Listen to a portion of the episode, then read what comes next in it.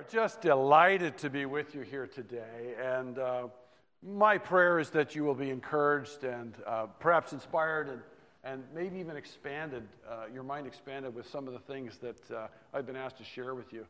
Just want to pick that story up a little bit about the Kuwait deal. You know, we came back, and uh, actually in Kuwait, the American Embassy had visited my office. I was the senior pastor there, and uh, it was a rough time in Kuwait. I'd actually had a death threat. And uh, the American embassy sat down with me and said, uh, Look, we know this has happened. This is a very real thing. We know you have Americans on your staff. Uh, you need to get out. Fast forward, we did. First church we came to was Roblin Wesleyan. We sat right back there on the back row, and we were just here safe, uh, no threats. You were just worshiping the Lord and Pastor Burt was preaching great messages. And uh, for several weeks, when we could get here, tears just streamed down our faces, and we just experienced the Lord's healing right among you, right with you. And um, so I, I get to say publicly, thank you. Thank you for being the church. Thank you for being here and receiving us. I've enjoyed meeting with uh, your pastors we have enjoyed uh, Dusty's ministry over the summers up at Bon Echo Provincial Park. We live just in the Cloyne area, and uh, we're just so grateful for the ministry of Roblin. So grateful for your pastors and your leaders.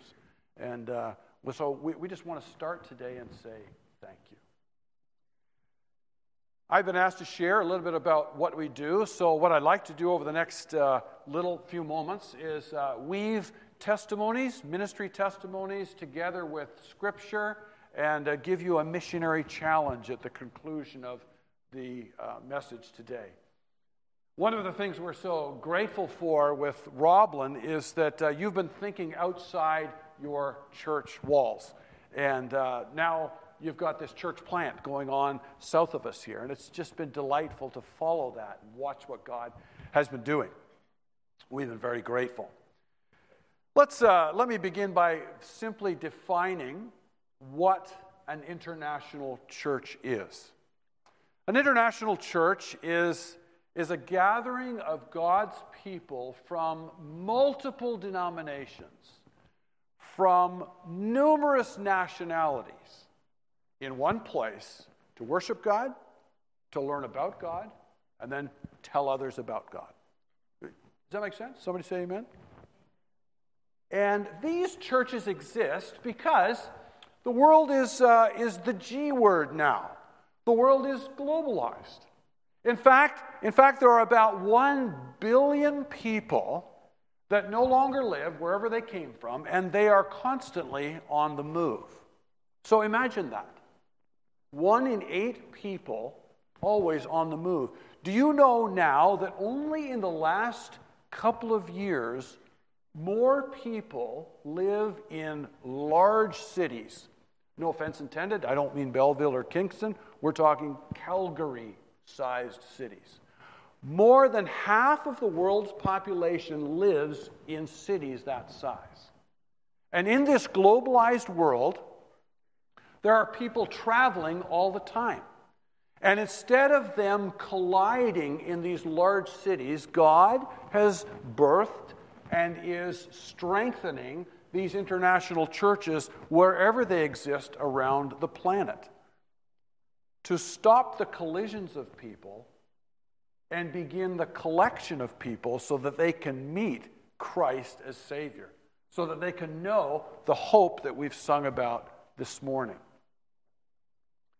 And these international churches happen, and they are, they exist in places all over the globe that have, if you would allow me to say, already experienced some of the trauma that we are experiencing now.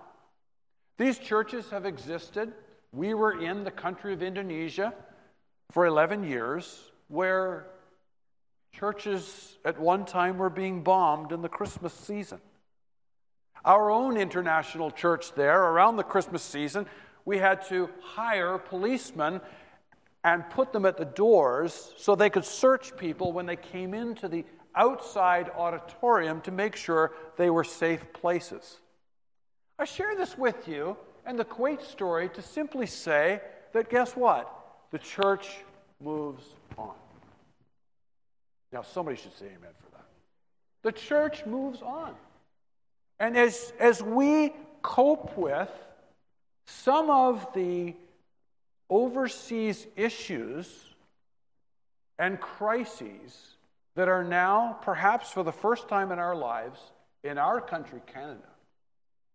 We, we just want to tell you confidently from the Word of God and our experience, the church moves on. And in fact, brothers and sisters, today is not so much about us and staying safe, it is about trying to figure out where can we give the hope of Christ to people that desperately need it? Let me get a show of hands on this one. How many of you know that out there, you, you are the courageous ones, how many of you know that out there, there are some very frightened people now? We, we, we, Debbie and I had dinner on Thursday night with some pre believers, and uh, this dear friend was just kind of going on and on and on about her fear, and she got into this discussion about soap. And finally, I just gently interrupted and I said, Dear friend, we are not soap specialists. We are soul specialists. Could we talk to you about your soul? There was one of those long, pregnant pauses, but her ears were open. And we talked with our dear friend about the Prince of Peace. Just this morning, I, I, I knew another man that was, you know, would have been uh, a little tense, and on the way down, driving south on 41, I had a text message back and forth with him, just checking in. You know what he said to me on the text? Thanks for checking in. There's all kinds of things that we can do now as the church as some of these, I'm going to say, missionary crises have now come to Canada. And I want to encourage you. you know, Roblin will stay safe, and your church is doing all of the right things, but let's, let's think about the other guy during this. And would you take perhaps this message of hope today back to other believers that, that need to just be encouraged?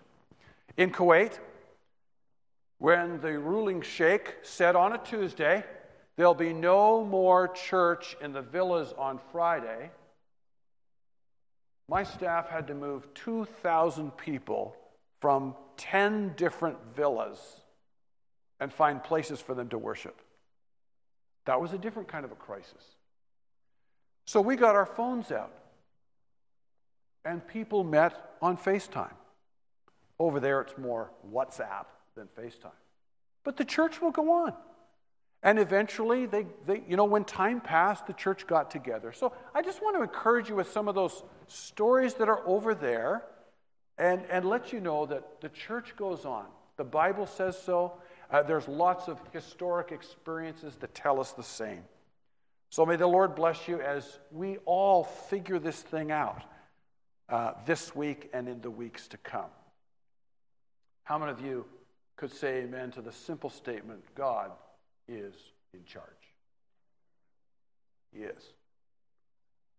Pastor Burke quoted it. I want to say it again. When Joseph said to his brothers, What you intended for harm, God turned to good. That wasn't just one brother talking to his other brothers, it is a statement of God's sovereignty. And he's in charge, he knows what's going on. The church will go on and we will be okay. Now, that was kind of its own sermon all of itself. So, where do we go now? So, I, am here to talk to you about the international church. So, I, I, I, defined it for you, and I, and I explained it. I explained it for you. Um, you know, we, we've had the privilege, Debbie and I, of literally preaching and singing in a congregation. Now, imagine this multi denominational, multinational where there is every kind of Protestant you could possibly think of. Just ponder that for a moment. How do Baptists worship with Pentecostals? How do Presbyterians worship with Wesleyans? How's all that work? Every Protestant you can think of, and then Catholics, throw them in. All the Roman Catholics just there. Now, how about this? We've been in congregations where Muslims have come to check out the scene. They're sitting at the back, like those back seat guys over there, with Jews. That's the international church. It is amazing. It is amazing to open the Word of God and carefully talk about the scriptures, about Jesus. And sometimes you say Isa al Masih because that's his name in the Muslim, in, in Islam around the world. And their ears are listening and they're, they're just t- uh, attentively wondering what is this thing that comes out of the scripture. Well, this international church thing isn't just about those that attend a particular service, but in Indonesia, where we were for a long time, there were in excess of over 20 mission denominations that were there. And after a couple of years, when we all started to get to know each other very well and trust one another, and we put our heads together and our prayers together and our finances together, we started working together, and there was so much more of an impact when we worked together in unity. I'm happy, fast forward, to say 20 years later that that effort has now produced a people movement on the island of Java, 100 million people, that is producing 350 baptisms every month. It's underground, nobody knows about it. If you went to the internet, you can't find it, but it is the church. It's the church of Jesus Christ, and it's moving on. And in part, because of this thing called the international church. When we were there in Indonesia, I traveled to an oil island. You know, there are places on the planet where there's oil, and all the oil companies will collect. And, and uh, there was a couple there that we met, and Debbie and I began to disciple, and they got so excited about this thing called the International Church, and they really started leaning into Jesus and learning about the scriptures. Why, the oil company then moved them from the small oil island of Balikpapan to the huge mega city of Bangkok, Thailand. And they took with them all that they had learned in Indonesia into Bangkok. 25 years later, the ministry that they started called NightLight, rescuing trafficked women on the streets of Bangkok, is still in existence. It's a charitable organization. CNN vi- has visited, interviewed that ministry, because women are being spared and brought off of that life of pain and agony because of the international church. God's doing some great things around the world. One more story, and I want to dive into the scriptures and tell you it's not about only something that's current, but the international church actually comes right out of the Bible. In Kuwait, what we call in mission circles a limited access nation. That simply means you can't be sent over there by a mission agency, an organization, or a denomination. There was a Filipina that was brought from the Philippines to a Kuwaiti family. In fact, in Kuwait and some of the Gulf countries, there are ratios like this three expatriates to every one Kuwaiti citizen. Imagine that. Imagine if we had three expatriates to every one Canadian in Canada. We'd have, we'd have well over 150 million people in our country. But that's what Kuwait's like. The Filipina came over because she wanted to work in a Kuwaiti home and send money back to her family. And she came over there, and after several months of working seven days a week, why the family finally gave them a day off, and she found her way into the international church where we pastored long before we had come. gave her life to Christ, was discipled there, and began to grow her heart and, and began to love the children that she was entrusted to more than just a job. She began teaching them hygiene and how to, how to uh, you know, do their homework at school. And the Kuwaiti, the Kuwaiti mother and father began to love her so much that the day she died, 27 years later, and we did the funeral, that the entire family came to church. Now, imagine what church looked like that day. With the Kuwaitis coming with all their long dish dashes and those little round things they put on their head. And the women that were covered, that all you could see was their eyes. But they listened and they heard. And because of the testimony of this woman for 27 years, at the end of the service, when I stood at the, at the back of the service and the other pastors were a part of it, also heard both the men and the women walked out, the Arab Kuwaitis, and said, I've met Jesus. I know Isa Al Masih. I know the God that the Filipinos served. Friends, there is no mission agency, no denomination, not even Roblin Wesleyan could pull that kind of love off for an Arab family in the middle of the Gulf states. This is God's engineering. This is God's plan to make disciples of all nations through something called the international church. Once more, it's a group of multinational, multi denominational people from nations all over the world meeting to worship God, to learn about God, to tell others about God. Now let's read it where it's found in the scriptures. Can you believe it? Acts chapter 13. Would you put it on the screen for us? Among the prophets and teachers of the church at Antioch of Syria were Barnabas, Simeon, called the black man, Lucius from Cyrene, Manaen, the childhood companion of King Antipas and Saul. Often we would refer to this church as the Church of Antioch. Could I suggest to you today that actually this is the first international church. Have a quick look at the characters. Barnabas, described earlier as a man of grace, full of the Holy Spirit, a spiritual giant. Simeon, a different colored man. He's described that way right in the text. Lucius, that's a Greek name from Cyrene. Manaen, the childhood companion of King Herod. It's the one and only time he's ever mentioned in Scripture and not Paul, but Saul. What a motley crew, an interesting collection of people. Well, here's what the rest of the scripture says in this story. One day, as these men were worshiping the Lord and fasting, the Holy Spirit said, Appoint Barnabas and Saul for the special work to which I have called them. So, after more fasting and prayer, the men laid their hands on them and sent them on their way. Do you know that this is the first of four missionary journeys that not Saul, but Paul eventually began? Began his, uh, his missionary journeys and his treks around the world to carry the hope of the gospel to all of these cities. It happened in the context of an international church. There are, from this text, three different kinds of churches. I'd like to call them the fellowship church, the evangelistic church, and the missional church. Certainly here in Roblin, there's lots of fellowship. We heard about it, all the meetings that are going to be postponed, not canceled, just postponed. And you have lots of fellowship here.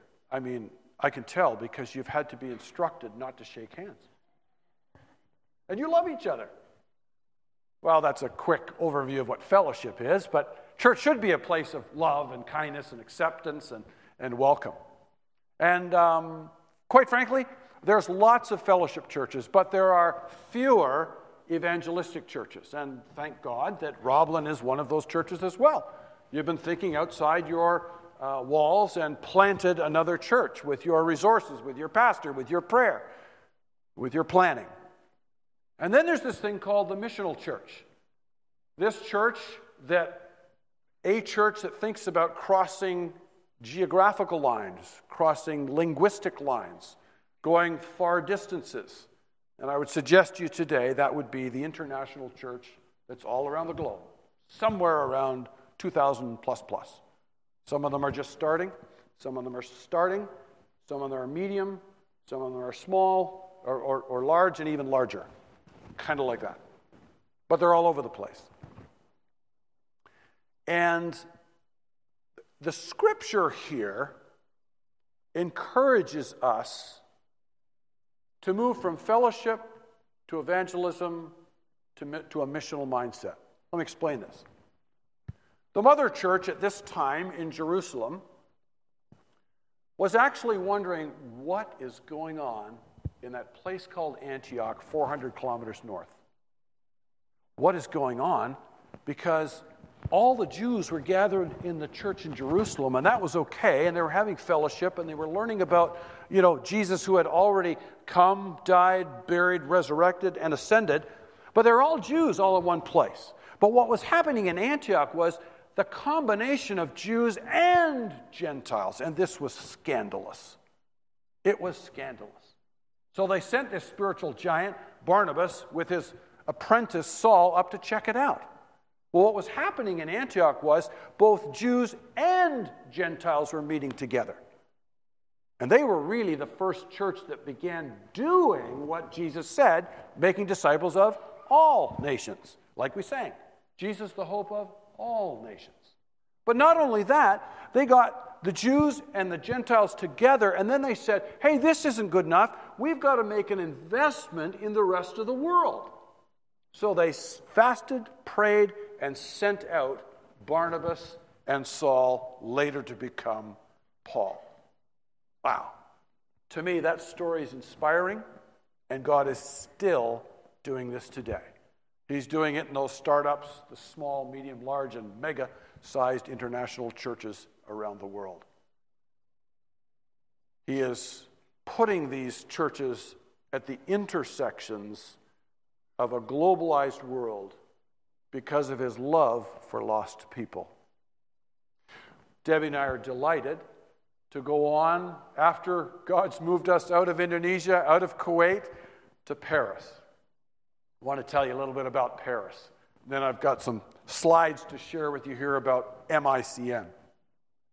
Paris, in Paris, there's a church of over 2,000, and it's a French speaking international church. And uh, think with me over the last few years, you know about all the refugees that have come from the Middle East.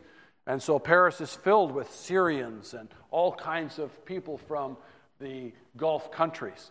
Since we've had some experience there, they kind of found us, and there was a group of people within this 2,000 speak, 2,000 numbered French speaking international church that have said, Pastor Yvon, that's his name, we love the church, we love the service, we love everything about it, but we speak English better than French. How about an English church? So they found us and we found them, and we're going to go.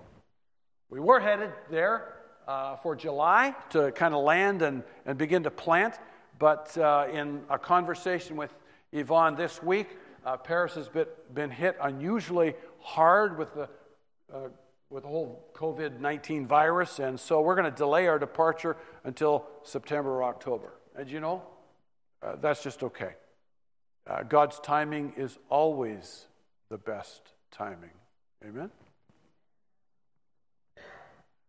Often it doesn't take, uh, or often I would confess to you that sometimes I'm not as quick to say amen to that as you have been.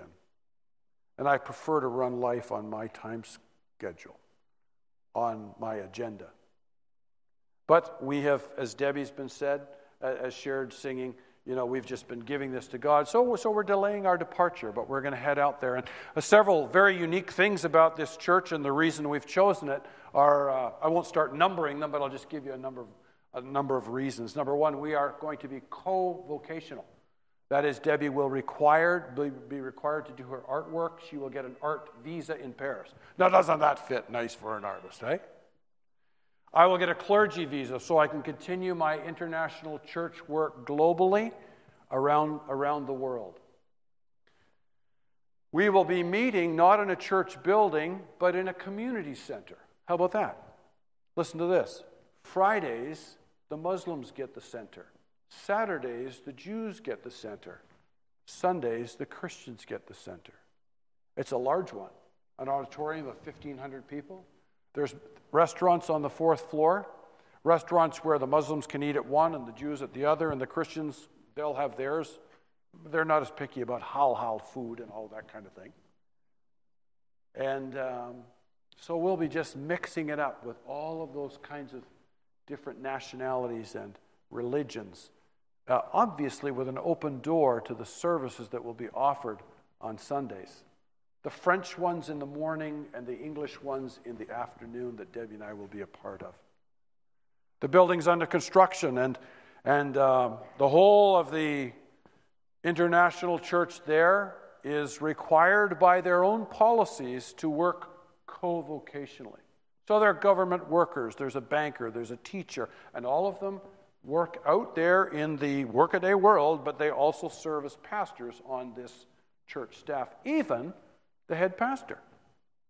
His job, can you imagine, has been given to him by the French government, who has said, the government has said, we don't know of another group that has been so welcoming to foreigners, so helpful in times of turmoil. So we want this church and this leader to be the CEO of the whole community center.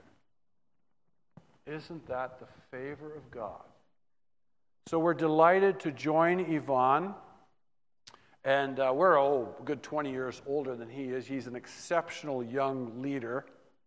Okay, so you're wondering, he's 37. Yeah, we're 57.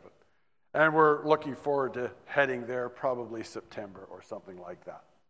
Now, when we did uh, the, our first international church in, um, oh, let's just flick back through these slides. When we did the first international church, we, we began uh, an organization that is a charitable organization here in Canada and the States, and it's called the Missional International Church Network. And what we do is, go ahead, Chris. We do, this is it. This is our vision statement. After 17 years, we kind of figured this out. We start and we strengthen international churches globally. We do that through, uh, through our, our website, we do it through meetings around the world, we do it through an annual conference, we do it through writing, through all kinds of different ways. These are the values of our organization.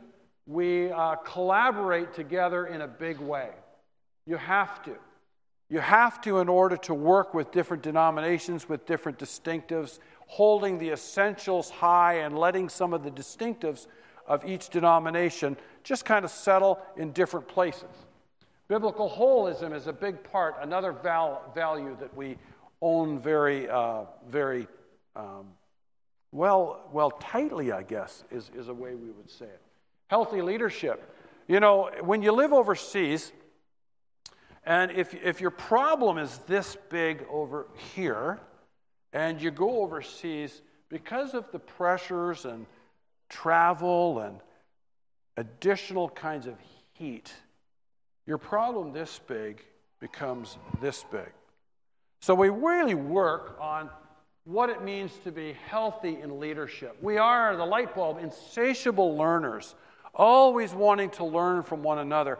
An international church in Hanoi, Vietnam, a communist country, is very different than Jakarta, Indonesia, a Muslim country, that's very different from Vienna, Austria, a postmodern country. So when we get together at our conferences, we share what's working, what are the best practices, how can we make this work. We listen to multicultural voices. Do you know that Canadians globally, globally, we're just nice people? Did you know that? Well, pat yourself on the back.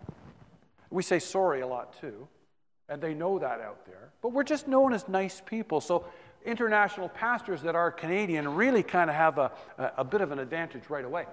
But uh, that, that niceness or, or uh, kindness is, is very different when you're talking to someone, well, a Dutch person, for example, or a German person, or an Asian person. You have to learn how to listen, and sometimes uh, words mean different things in different cultures or from different backgrounds. So we work hard at that. And then, obviously, just like Acts, Acts chapter 13, We want to be led by prayer and fasting, spirit led ministries. Next. Thanks, Chris. So here's what we do the International Church, IC Equip, we connect, we resource and care. These little teardrops are international churches all over the world, and you'll notice that there's some even in North America.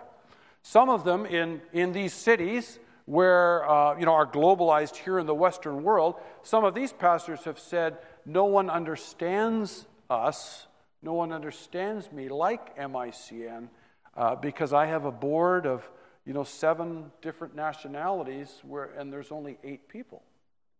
So we uh, do our best. And you will notice most of the teardrops are in, are in uh, Asia, where we, we began. And, uh, and so that's kind of understandable. It's also the largest population in the world.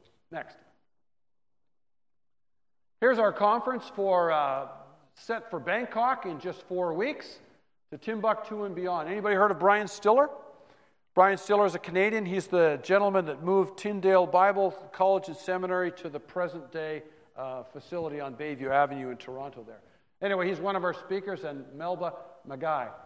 Not really sure how this is going to work yet. There's lots of conversation. Will this even be able to happen? And uh, very likely, uh, it probably will be delayed at some point in time because of what's going on globally. Next.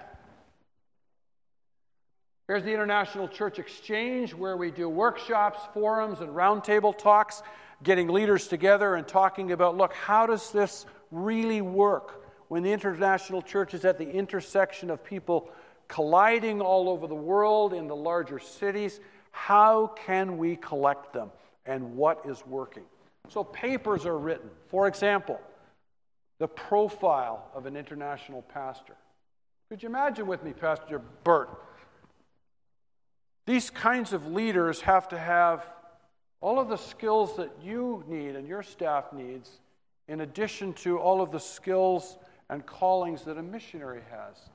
And those kinds of skills and giftings combine to make a kind of hybrid person to be able to cope with a congregation of multiple denominations and people from every nation. So that's what the workshops, forums, and roundtables are all about. Next. And then we initiate, facilitate, and accelerate international church startups, and that's what Paris is about. Debbie and I are at a place in lives in our lives where you know our kids are growing up, they're following the Lord. Our eldest is married to a pastor in Chatham. Our second is a pastor in downtown Toronto, and our third is an RCMP officer out in British Columbia. So they're all, you know, thank the Lord, making a contribution to society, and we don't pay for them anymore. Have any of you got to that place in life? It's a great, yeah, there's a, there's a one of those, right, yeah. So we're at a place in our lives where we want to uh, contribute, we want to model what it's about, starting up churches. And, um, and uh, can I just say this, too? We also are at our place in our lives where we, don't need to be the main leader all, all the time. Uh, the church we ran in, in Kuwait was very large, and so I'm, I'm going to come underneath uh, a, an exceptional leader and do everything I can to empower him, to help him to continue to lead this mega church because of some of our experience. And we're going to start an English speaking church in, can I say it this way? Submission to the French. Submission to the French because the English language has been predominant around the world. But what God is doing in the 21st century is exactly what he was doing in the first century. These international churches are all around the globe, and even as late as 15 years ago, they were mostly English speaking. But now, the church has kind of moved from English to other languages. And so we're delighted to go and say, you know, the, the West is not the best. How many of you know that? And the global south and what's happening around the globe, uh, missions emerging from South America, from other languages around the world, is, uh, is the predominant force now in missions work around the world. Next one. So I, I, just want to leave with you a, a brief challenge. Uh, we've we've uh, prepared some prayer sheets for us here, or for you, that just kind of outline some uh, things that you could pray for us our family, separation, transition, adjustments, wisdom. We need to create a strong church foundation community. Uh, we need relationships. We need uh, the, the uh, French international church there and the English one to be able to work together. Uh, could you imagine we need favor? Favor from the French government. We have no idea how visas are going to come now, given the present geopolitical situations around the globe. And uh, lastly, would you pray for us for pre Christian contacts? We want divine contacts to be able to meet people and talk to them about why they're in Paris. I mean, we know why they're in Paris. God's put them there because He wants an intersection. And He's going to put us there to be part of that uh, hope giving message to those people. And, uh, so, and we're, all, we're raising funds to make this happen. This is not an invitation in France that is supplied with a salary. We are partners coming along. And the idea is like this watch this. We'll raise a lot of money here in Canada to get ourselves started, diminishing over the next five years. At the same time, when we start the church, they'll begin giving, and over those five years, they'll be giving so that we're planning at around the five year mark, we'll be paid 100% in euros instead of Canadian or US dollars. So, thanks for this opportunity to come and share with you today. Um, I, I, hope that as you continue to plan and move forward, that uh, your church will continue fellowship and that you'll continue doing this evangelistic work, and that as you continue to grow uh, quantitatively and quality, you know, from a quality perspective, that you will continue to invest or think about what it means to become more and more missional as the world gets global.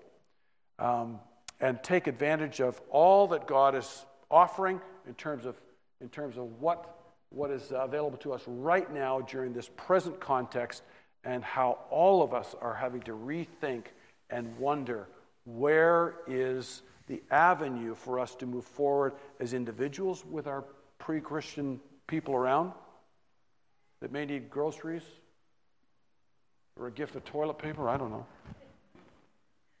but an expression of love that simply says, I'm Jesus' light and salt to you, and I just want to share the peace of Christ with you. And how you figure that out as a church, too, with what's going on at a global level. Lord bless you. Lord keep you. Lord make his face to shine upon you. Thank you.